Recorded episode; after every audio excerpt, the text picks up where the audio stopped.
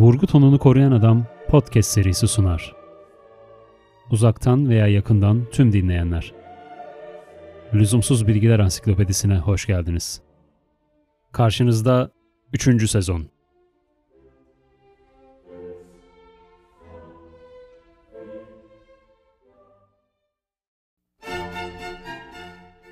Nasıl sarhoş oluyoruz?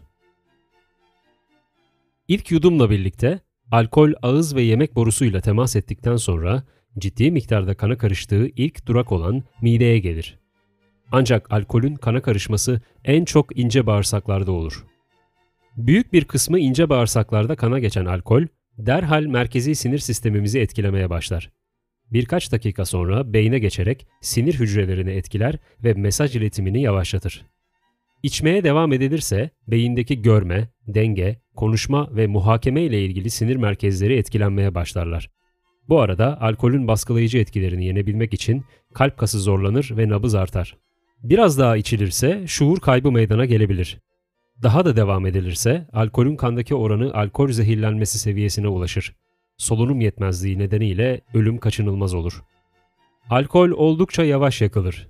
100 gram saf alkolün vücutta yakılması yaklaşık 10 saat sürer.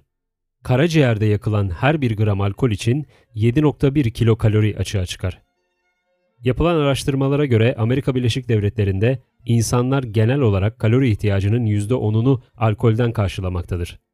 Alkoliklerde bu oran %50 olup ciddi beslenme bozuklukları görülür. Alkol, karaciğer yetmezliği yanında kalp hastalığı ve kanser riskini de artırır.